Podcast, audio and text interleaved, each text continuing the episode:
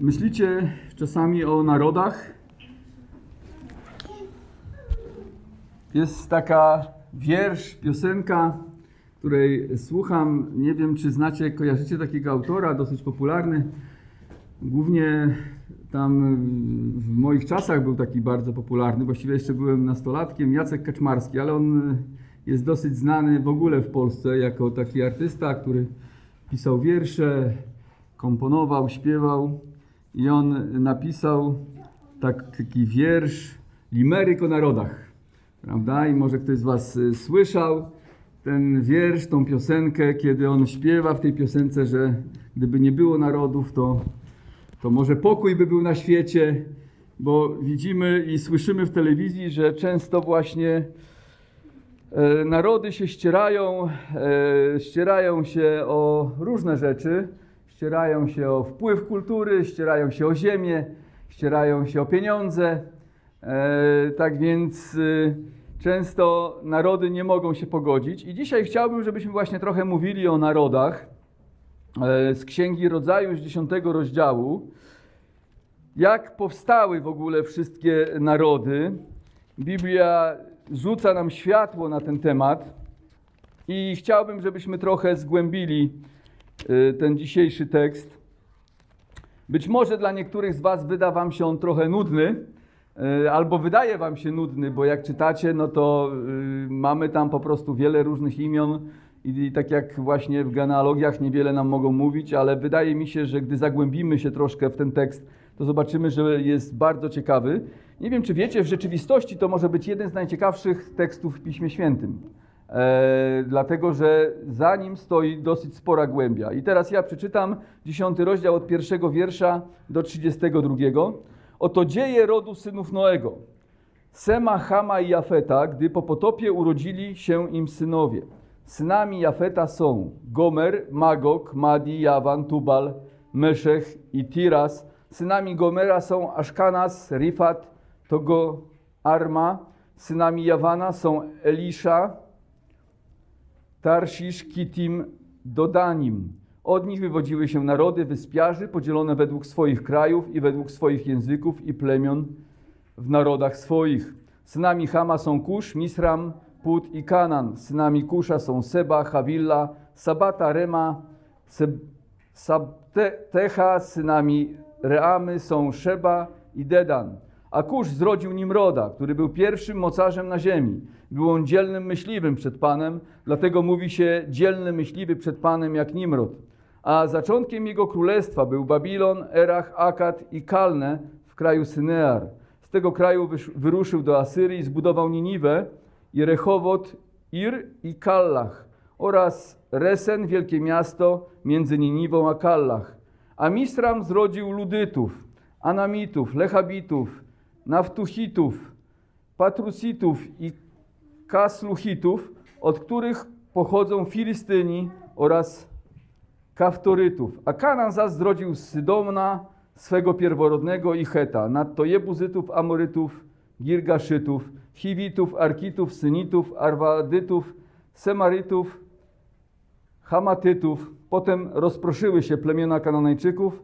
Obszar Kananejczyków sięgał od Sydonu w kierunku Gerary, do Gazy, w kierunku Sodomy i Gomory, Admy i Seboim, aż do Leszy. To są synowie Hama według ich plemion, języków, krajów i narodów, lecz także i Semowi, praojcu wszystkich synów Hebera, starszemu bratu Jafeta urodzili się synowie. Synami Sema są Elam, Ashur, Arpachszad, Lud i Aram. I synami Arama są Uz, Hul, Geter i Masz. Arpachszad zaś zrodził Szelacha, a Szelach zrodził Hebera, a Heberowi urodzili się dwaj synowie. Jeden miał na imię Pelek, gdyż za jego czasów podzielili się mieszkańcy ziemi, a imię brata jego było Joktan. A Joktan zrodził Almodada, Szelefa, Hasramweta, Jeracha, Hadorama, Uzala, Diklę, Obala, Abimela, Sabę, Ofira, Hawilę, Jobaba. Ci wszyscy byli synami Joktana a siedziba ich sięgała od Meszy, to są synowie Sema według ich plemion, języków, krajów i narodów. To są plemiona synów Noego według rodów ich, w narodach ich. Od nich to wywodziły się narody na ziemi po potopie. Uf. Niełatwo czytać te wszystkie nieznane kraje i imiona. Pewnie gdzieś się pomyliłem, to więc y, przepraszam. Ale udało nam się przeczytać ten fragment. I ten fragment opisuje pochodzenie wszystkich narodów, które powstały od Noego w dziesiątym rozdziale. Cały dziesiąty rozdział jest temu poświęcony. I Księga Rodzaju, właściwie ten fragment jest mocnym potwierdzeniem, że potop za czasów Noego rzeczywiście zniszczył całą ziemię i cały rodzaj ludzki, oprócz tych osób, które były w arce, e, zostały zmiecione z ziemi. Zwróćmy uwagę, że w dziewiątym rozdziale w Księdze Rodzaju, w dziewiętnastym wierszu z kolei czytamy, że ci trzej byli synami Noego, czyli Sem, i Jafet, i z nich wywodzi się cała ludzkość ziemi. Więc możemy powiedzieć, że wszyscy w jakimś sensie jesteśmy rodziną. Każdy człowiek chodzący po ziemi to dalszy lub bliższy nasz kuzyn. Prawda? Nie wiem, jak myślisz o tym, ale tak jest. Jeśli chodzi o genealogię w Biblii, to Słowo Boże szczególnie skupia się na jednym rodowodzie. Jest to rodowód Jezusa Chrystusa. I tej genealogii jest poświęcone najwięcej miejsca. Jak czytacie pismo, to zobaczycie, że tekst Biblii cały czas śledzi tą nić Mesjasza od początku i Bóg tka wspaniały obraz rodowodu Chrystusa, ukazując na każdym etapie coraz więcej szczegółów, skąd będzie wywodził się przyszły Mesjasz.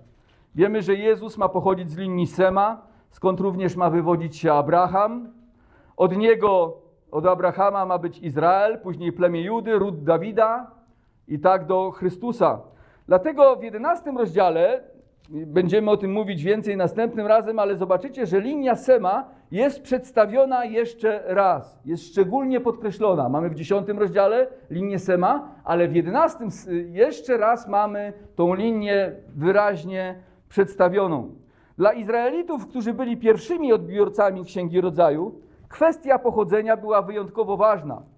Naród wychodzący z, Egip z Egiptu dopiero się kształtował i był słaby więc potrzebowali poczucia tożsamości narodowej i przekonania, że ich wędrówka z Egiptu do ziemi obiecanej ma sens. Pamiętacie, od Abrahama do wyjścia minęło 430 lat. Wielu prawdopodobnie Izraelitów nie pamiętało i może nawet niewiele słyszało już o, o Abrahamie. Mieli może taką zachwianą tożsamość, skąd się wywodzą, kim są. Trzeba było im to wszystko przypomnieć. Dziesiątego rozdziału mogli się dowiedzieć, że pochodzą od błogosławionego Sema, a później Abrahama, z którym Bóg zawarł przymierze, że rozmnoży go bardzo i uczyni z niego naród wielki, dając im ziemię, a Żydzi są realizacją tej obietnicy. Czasami możemy usłyszeć głosy i nierzadko słyszę takie zdania, dlaczego Bóg wybrał właśnie sobie Izraela spośród wszystkich narodów ziemi.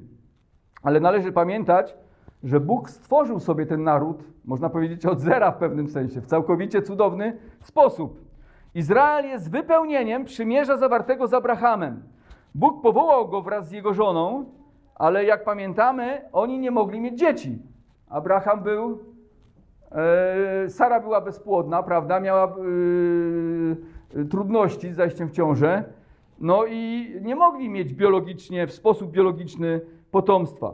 Pan więc sprawił w cudowny sposób, że dzięki jego ingerencji urodził się syn obietnicy, Izaak, i tak powoli z Abrahama i Sary, którzy nie mogli mieć w naturalny sposób potomstwa, Bóg uczynił sobie wielki naród. Później mamy y, Jakuba, prawda, Ezawa, później mamy dwunastu patriarchów. Tak, z dwunastu patriarchów Izrael się rozrasta, idzie do Egiptu, no i z Egiptu już wychodzi jako wielki naród. To więc Bóg stworzył sobie ten naród, przygotował sobie ten naród. Dzisiaj tym Bożym narodem jest Kościół Chrystusa. Tak jak w cudowny sposób Bóg uczynił Izraela, tak powołał również swój Kościół przez swoje słowo i moc Ducha Świętego. Oczywiście Bóg ma plany w stosunku do Izraela, ale dzisiaj Kościół łączy te dwa narody, pogan, prawda, i Żydów właśnie w Kościele. Dziesiąty rozdział Księgi Rodzaju jest również wyjątkowy pod tym względem, że jest jedynym starożytnym tekstem, który tak trafnie i z takimi szczegółami opisuje pochodzenie narodów. Grecy próbowali to zrobić. Najstarszym kolejnym tekstem jest, są greckie pisma, ale y, ten tekst Księgi Rodzaju jest o wiele starszy, kilkaset lat starszy niż to, co spisywali Grecy. Mojżesz w tym rozdziale skupia się najbardziej na tych rodach czy narodach, które były znane w tamtym czasie Izraelowi.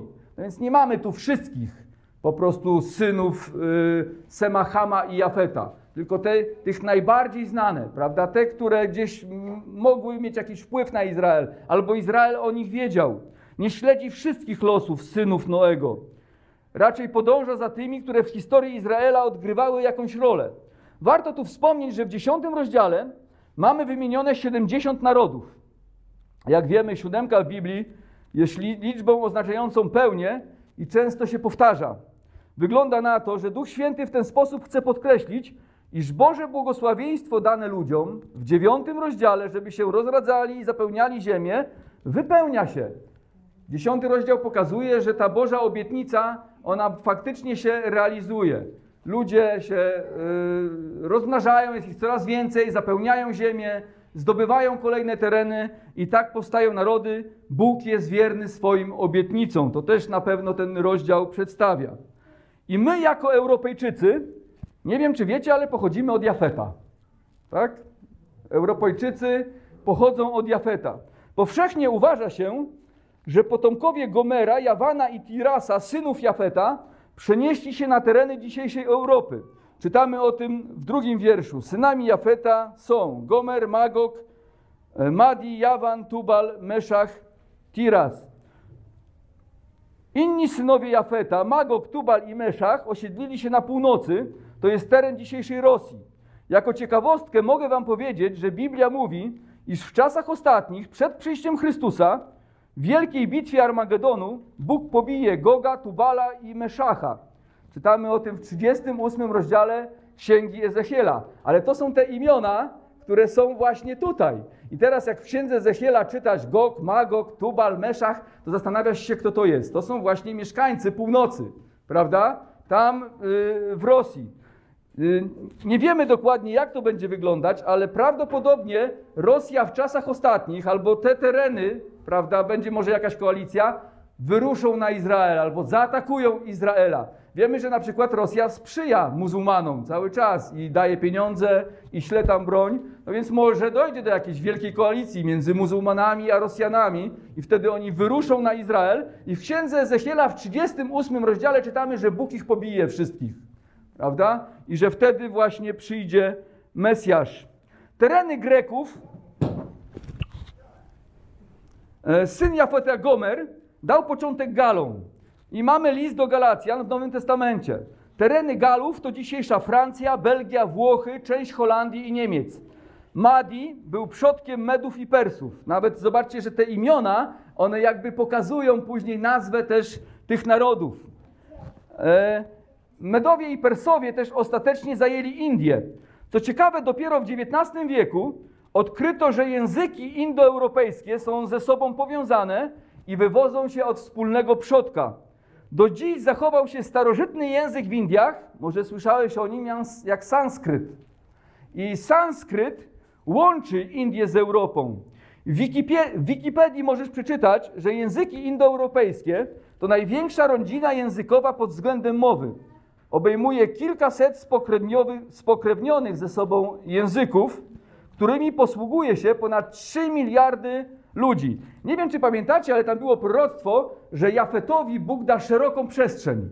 I chyba najwięcej na ziemi jest Jafetytów, prawda? Tych ludzi, którzy pochodzą od Jafeta i zajmują największą przestrzeń e, na całej ziemi. To więc też to proroctwo o Jafecie się wypełniło.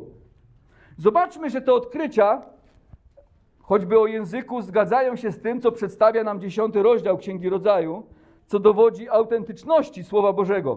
Podam Wam jeszcze jedno ciekawe odkrycie. Starożytni Grecy prześledzili swoje korzenie i odkryli, że wywodzą się od Japetosa. To jest jedna z form Jafeta. O czym można przeczytać w pismach Arystofenesa, greckiego pisarza żyjącego w V wieku przed naszą erą. Grecy znani byli również pod nazwą Jonów, pochodzących od Jawana, syna Jafeta, a język joński był starożytnym językiem Greków. Zobaczcie, że to nie jest jakaś bajka, jak czytamy o tych narodach, ale faktycznie te narody e, pochodziły od tych ludzi. Mamy również Togorama, syna Gomera, od którego wywodzą się Ormianie, Gruzini, to jest też teren dzisiejszej Turcji. Najstarszym synem Gomera był Aszkenaz. On i jego potomkowie osiedlili się najpierw wokół Morza Czarnego, a następnie przenieśli się na północ do krainy zwanej Askenia, której później stała się znana jako Wyspy Skandii, które obecnie znamy jako Skandynawię. Nie? Zobaczcie, oni wędrowali w różne miejsca, osiedlali się, tam zakładali rody, rodziny i się rozrastali. Musimy pamiętać też, że wtedy też życie było dłuższe. Nie było już tak jak przed potopem, ale zobaczcie, że o Abrahamie czytamy, że żył 170 lat. To więc oni też żyli po 300 lat, może 400 lat. To życie się skracało, tak, że doszło do 70-80, ale też było dłuższe. Byli silniejsi, e, często zdrowsi niż my dzisiaj te geny też nie były takie zanieczyszczone. Dzisiaj mamy wiele różnych chorób, których wcześniej po prostu nie było. Środowisko było zdrowsze. Można też prześledzić bezpośrednie powiązanie między Aszkenazyjczykami a Skandynawią. Później mamy kolejnego syna Noego. Czytamy o Chamie w szóstym wierszu. Zrodził Kusza, który dał początek Etiopczykom. Do dzisiaj się zachowała nazwa na właśnie tamte rejony Kuszyci. Może słyszeliście, ale mówi się właśnie o Afrykanach, że są Kuszytami. I oni właśnie wywodzą się od Kusza. Część jego synów też była proto, protoplastami Arabów. Mizraim z kolei to Egipt. W XIII wierszu mamy powiedziane, jakie ludy wyszły jeszcze od Mizraima. Kanan, syn Hama, był przodkiem ludów zamieszkujących ziemię kananejską, jak Jebuzyci, Amoryci, Gigaszyci, Chiwici i inni. Większość tych narodów z tamtego rejonu Kanaanu no albo się wymieszała, albo nie ma ich. Po prostu jak czytacie Biblię, to zobaczycie, że gdy Izrael najechał te tereny z rozkazu Boga, to mnóstwo tych narodów zostało pobitych. I część tych narodów zostało starte z powierzchni ziemi za ich grzechy. Może zastanawia nas, kto dał początek ludziom Azji. W 17 wierszu mamy taki lud jak Synici. Nazwa ta zachowała się do dziś w odniesieniu do Chińczyków. Od syna Hama Kusza także pochodził Nimrod, który był uważany, czytamy, za wielkiego i sławnego początku, yy, człowieka i dał początek Babilonowi i Niniwie, a także innym miastom, które były późniejszymi wrogami Izraela. Czytamy o tym yy, w naszych, zobaczcie, yy, wersetach że Akusz zrodził Nimroda, ósmy wiersz, który był pierwszym mocarzem na ziemi, był on dzielnym myśliwym przed Panem, dlatego mówi się dzielny myśliwy przed Panem jak Nimrod. No i teraz mamy, zaczątkiem jego królestwa były właśnie Niniwa i kolejne e, miasta. Nimrod to w ogóle jest bardzo ciekawa e, postać. Niestety nie zapisał się w historii, nie wiem czy wiecie, jako bezbożnik i pomysłodawca budowy wieży Babel. Może się wydawać z naszego fragmentu, że on był wielkim sługą Bożym, bo jest dosyć oszczędne pismo na jego temat, ale gdy zagłębisz się w jego historię, zobaczysz, e, że wcale tak nie jest, że on wcale nie kochał Pana Boga, raczej walczył przeciwko Bogu, o czym będziemy więcej mówić następnym razem. Prawdopodobnie był również pierwszym królem po potopie, bo w dziewiątym wierszu czytamy, że założył królestwo. To więc może wyróżniał się siłą, sprytem nad innymi ludźmi i zaczął nad nimi panować, albo oni obwołali go królem. Gdy prześledzimy w Biblii słowo Babilon, to odkryjemy, że od nazwy miasta przeszło ono w symboliczny, bezbożny system sprzeciwiający się Bogu. Dlatego w Księdze Objawienia w 18 rozdziale, gdy przychodzi Boży Sąd, to czytamy Upadł, upadł wielki Babilon i stał się siedliskiem demonów i schronieniem wszelkiego ducha nieczystego. A Nimrod był założycielem Babilonu. To było jego miasto. Zobaczcie, bezbożne miasto, które później stało się symbolem w ogóle bezbożności. Założył też Niniwę, stolicę asyryjską. Tak więc wcale to nie był człowiek, który kochał Pana Boga. Czytamy, że był wielki myśliwy przed Panem, ale raczej tu chodzi o wielkość jego buntu niż sławy. Septuaginta, to jest greckie tłumaczenie Starego Testamentu z III wieku przed naszą erą, tłumaczy że ten tekst, że był wielki przeciw Panu. Wielki przeciw Panu, że buntował się z całą mocą przeciw Panu Bogu, a starożytny historyk Józef Flawiusz napisał o Nimrodzie, że był człowiekiem odważnym i o wielkiej sile rąk i stopniowo zmieniał rząd w tyranie, nie widząc innego sposobu odwrócenia ludzi od bojaźni Bożej, jak tylko doprowadzenie ich do ciągłej zależności od własnej władzy. Wygląda na to, że Nimrod po prostu nienawidził Pana.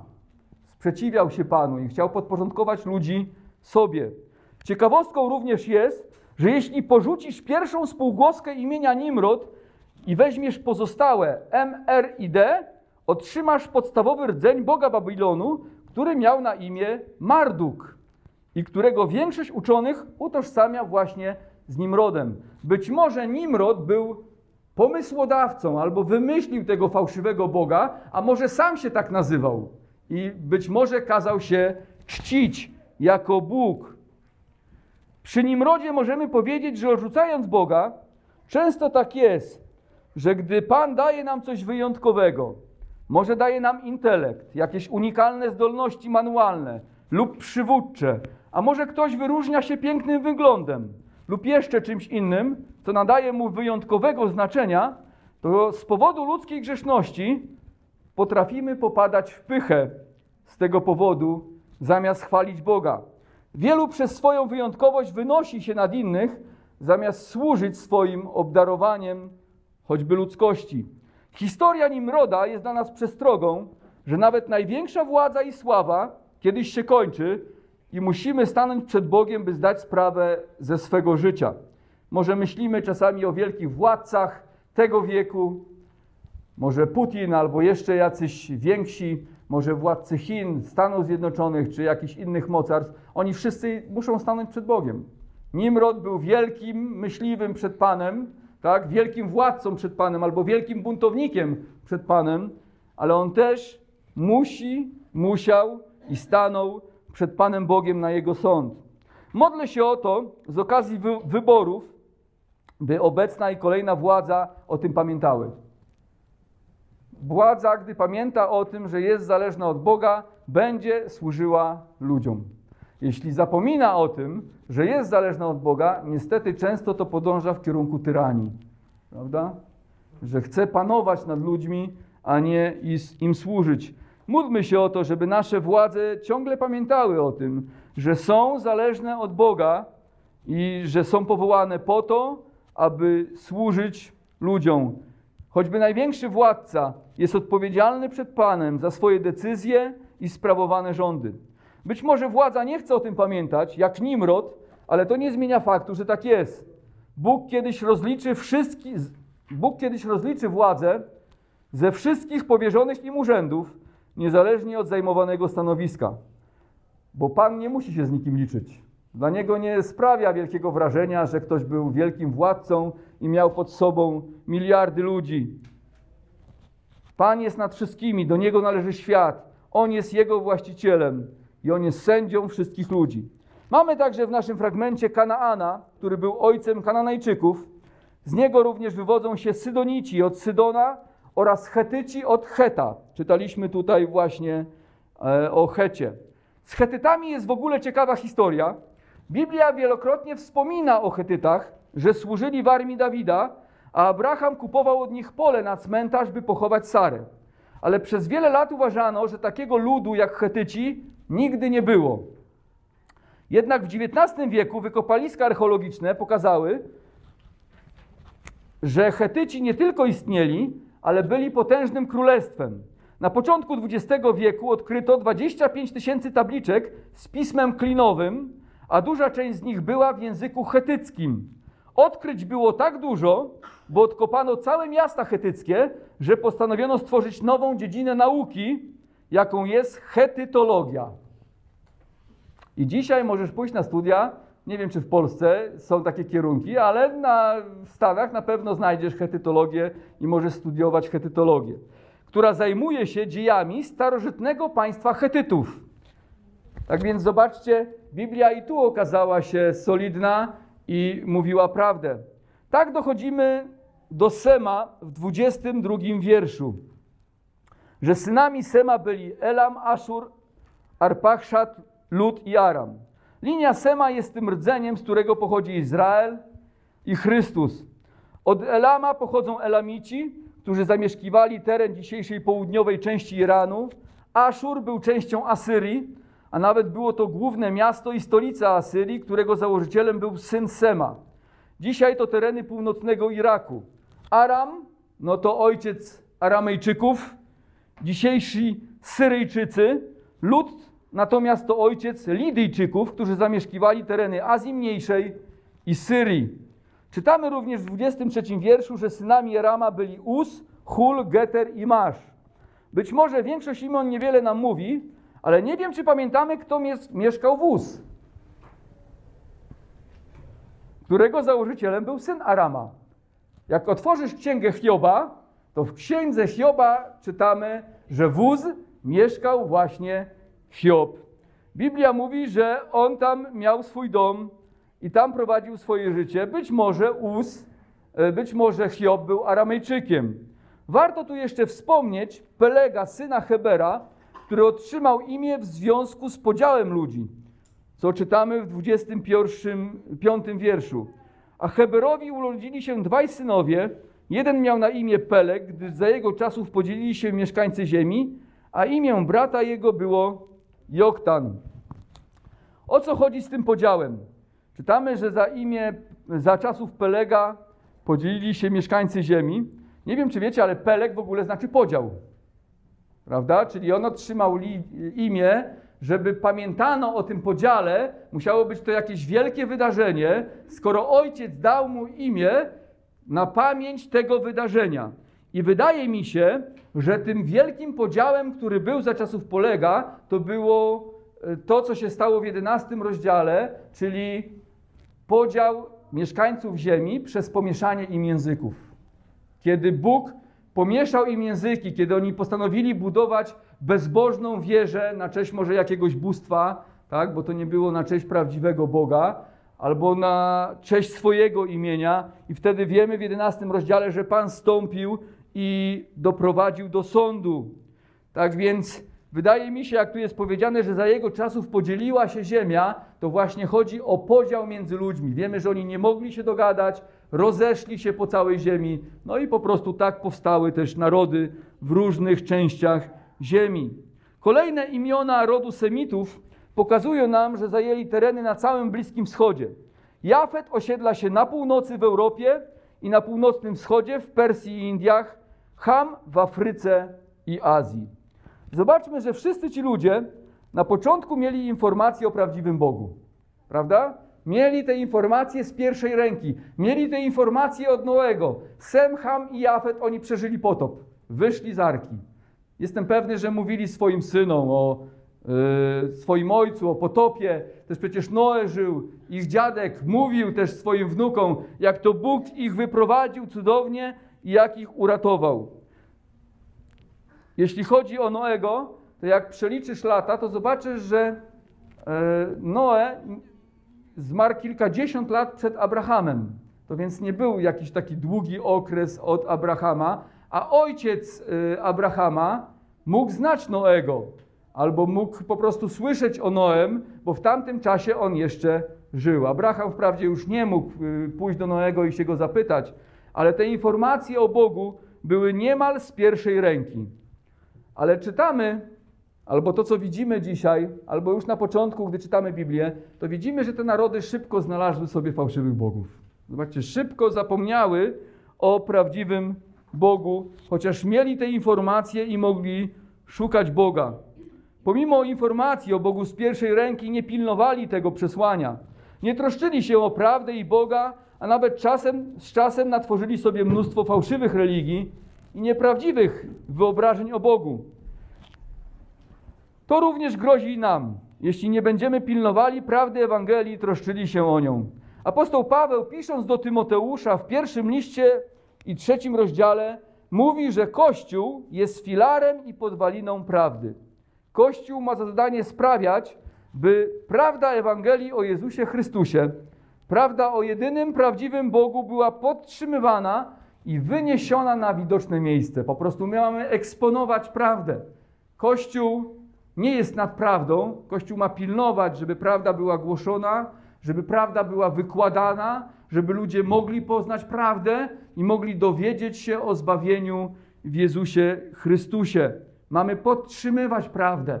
My nie zastępujemy prawdy, prawda? ale mamy być jej posłuszni i mamy docierać z tą prawdą Ewangelii do tych wszystkich ludzi, którzy jej potrzebują. A wiemy, że cały świat potrzebuje Zbawiciela Jezusa Chrystusa.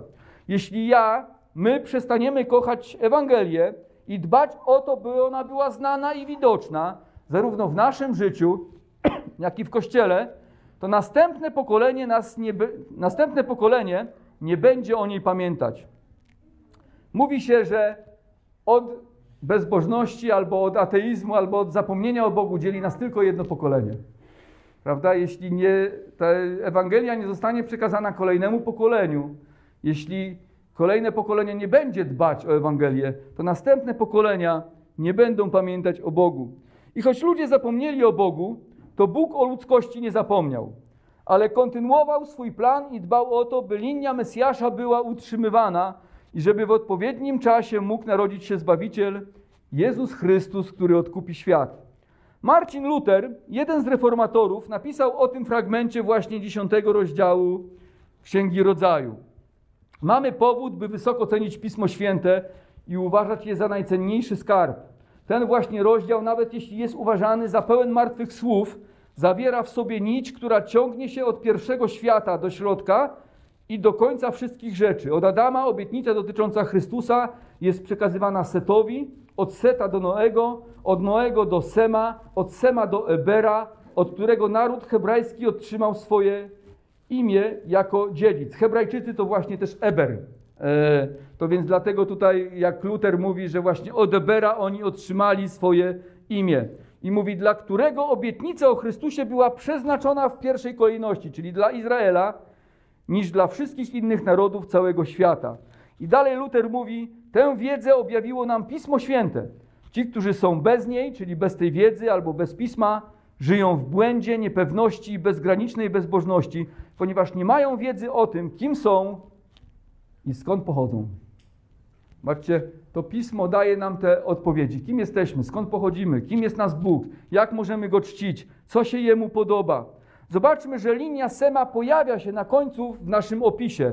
To jest ta część ludzkości, na której chce się skupić dalej Duch Święty, by kierować nasze oczy na Zbawiciela i Boży plan dania ludzkości odkupiciela i ten plan dalej się rozwija. Później już nie wspomina się o rozwoju innych narodów, ale rodowód Sema jest kontynuowany, tak jak powiedziałem na początku, w 11 rozdziale i dalej. Ostatnia rzecz, o której chciałem wspomnieć, rozważając nasz dzisiejszy fragment, tablicę narodów, bo tak się mówi o tym dziesiątym rozdziale, że to jest tablica narodów, że wszyscy pochodzimy z tej samej rodziny. Drodzy, pomyśl o tym chwilę. Nie ma różnych ras ludzi. Nie ma różnych ras ludzi. Chociaż czasami może słyszymy, że są takie i inne rasy. Nie ma różnych ras ludzi. Wprawdzie różnimy się cechami wyglądu i koloru skóry, ale to nie sprawia, że jakaś grupa ludzi staje się inną rasą. Wciąż wszyscy jesteśmy ludźmi na podobieństwo Boże, a nawet więcej. Cała ludzkość jest ze sobą spokrewniona i pochodzi z tej samej rodziny. W sensie fizycznym jesteśmy wszyscy braćmi i siostrami z racji pochodzenia. Nie powinno być miejsca w społeczności ludzkiej na rasizm. Nie powinno być miejsca w moim i Twoim życiu na pogardę i poniżanie drugiego człowieka. Bardzo przykre jest, gdy chrześcijanie uważają, że ktoś o innym kolorze skóry, innym języku czy innej narodowości jest gorszy od nas. Ale często się to słyszy. Duma narodowościowa. Prawda? Jak często na tle właśnie dumy narodowościowej powstają konflikty. I my, chrześcijanie, też czasami dajemy się w to wciągnąć. Po prostu myślimy, że my, Polacy, jesteśmy tacy wybrani przed wszystkimi narodami. A Niemcy myślą pewnie podobnie, a Anglicy jeszcze podobnie, i inni jeszcze podobnie. Ale do czego to prowadzi, jeśli te myśli są rozwijane i rozbudowywane? Niestety to prowadzi do wojen, konfliktów, pogardy wobec innych ludzi, no i nawet do tego, co mamy w hitlerowskich Niemczech, prawda? Że rasa aryjska, my stoimy tutaj na samej górze, wszyscy muszą być naszymi niewolnikami i sługami i trzeba ich zniszczyć. Apostoł Paweł odniósł się do tego w Atenach. W 17 rozdziale zwiastował Ewangelię na Areopagu. Powiedział tam, że wszyscy pochodzimy z jednego pnia i z jednej rodziny. Jeśli się urodziłeś czy urodziłaś, to pochodzisz od Sema, Hama i Jafeta, od synów Noego. A jednak ludzie się poniżają i dzielą się na tle rasowym i narodowościowym, nawet w kościele. Z czego to wynika? Taki podział. Dlaczego do, do tego dążymy, a nawet to podtrzymujemy? Jest tylko jeden powód, o którym mówi Biblia, że wszyscy zgrzeszyliśmy i brak im chwały Bożej. Źródłem wszystkich rasowych i narodowościowych podziałów jest grzech. Jeśli podkreślamy, jakim to wyjątkowym narodem jesteśmy, to jest źródło grzechu. Po prostu to zdradza jakąś dumę narodową, którą y, mamy w naszym sercu. Nie, bycie obywatelem Polski i troszczenie się o Polskę nie jest złe, ale podkreślanie, że jesteśmy lepsi niż inne narody, no to już jest krok za daleko, to już jest złe. I tak jak mówiłem na początku, ostatnio słuchałem piosenki Jacka Kaczmarskiego, Limeryki o narodach. Refren tej piosenki brzmi tak. Narody, narody, po diabła narody. Stojące na drodze do szczęścia i zgody, historia nam daje dobitne dowody, pragniecie pokoju, usuńcie przeszkody, narody, narody, narody. Jacek Kaszmarski sugeruje, że gdyby nie było narodów, nie byłoby podziałów i byłaby zgoda. Ale Słowo Boże mówi, że tylko naprawa naszych serc i uporania się z grzechem w naszym życiu przez wiarę w Jezusa Chrystusa spowoduje pokój z Bogiem i w konsekwencji pokój z drugim człowiekiem. Nawet jeśli narody by zostały usunięte, i tak ludzie będą się dzielić na innym tle. W przyszłym świecie, po powrocie Chrystusa, nie będzie już rasizmu, ale faktycznie wszyscy ludzie będą braćmi. Jak czytamy w księdze Micheasza, otwórzmy księgę Micheasza, zobaczmy wiersz, y, czwarty rozdział, wiersz trzeci i czwarty. Wtedy rozsądzać będzie, gdy Jezus przyjdzie. Wtedy rozsądzać będzie liczne narody i rozstrzygać sprawy wielu ludów. I przekują swoje miecze na lemiesze, a swoje włócznie na sierpy. Żaden naród nie podniesie miecza przeciwko drugiemu narodowi i nie będą się już uczyć sztuki wojennej. I będzie siedział każdy pod swoim szczepem winnym i pod drzewem figowym i nikt nie będzie szerzył popłochu. Zaiste usta Pana zastępów to powiedziały. Taki będzie czas, kiedy Jezus powróci. Nie będzie wojen, podziałów na narody i nie będzie żadnych konfliktów rasowych. Na to czekamy. Póki co musimy miłować inne narody i zwiastować im Ewangelię. Amen. Zachęcam do powstania i do modlitwy. Panie nasz, bardzo dziękujemy Ci za ten dziesiąty rozdział Księgi Rodzaju, że pokazujesz skąd pochodzimy i to jest takie prawdziwe. Gdy czytamy Boże te fragmenty, to widzimy, że faktycznie tak jest. To nie jest jakaś bajka, ale Ty sprawiłeś, że te ludy się rozrosły, Ty sprawiłeś, że zapełniły całą ziemię i zajęły różne tereny, powstały różne narody różne państwa. Ty, Panie, też błogosławisz narodom, kiedy szukają Twoich dróg. I prosimy Cię, żeby nasz kraj szukał Twoich dróg, żeby nastało tu przebudzenie w Polsce, i tysiące ludzi, setki tysięcy, miliony, Boże, daj nam ujrzeć, nawrócą się do Ciebie. I daj nam miłować też ludzi z innych narodów i wiedzieć o tym, że oni potrzebują Ewangelii. I wykonywać Twoje słowo, które mówi, aby iść na cały świat, zwiastować Ewangelię wszystkim narodom. Panie, daj nam traktować też innych ludzi jako tych, którzy pochodzą z naszej rodziny. Wszyscy jesteśmy jedną wielką rodziną na całej ziemi. Dlatego wszyscy powinniśmy darzyć się miłością i pomóż nam w tym, bo Boże, jesteśmy słabi w tym z powodu naszej grzeszności. Wybacz nam. Daj nam się miłować w Kościele, bo i tutaj też jesteśmy słabi. Panie, błagamy Cię o to, pomóż nam, nam grzesznym, abyśmy umieli okazywać taką miłość ludziom, jak Ty to czynisz. Amen.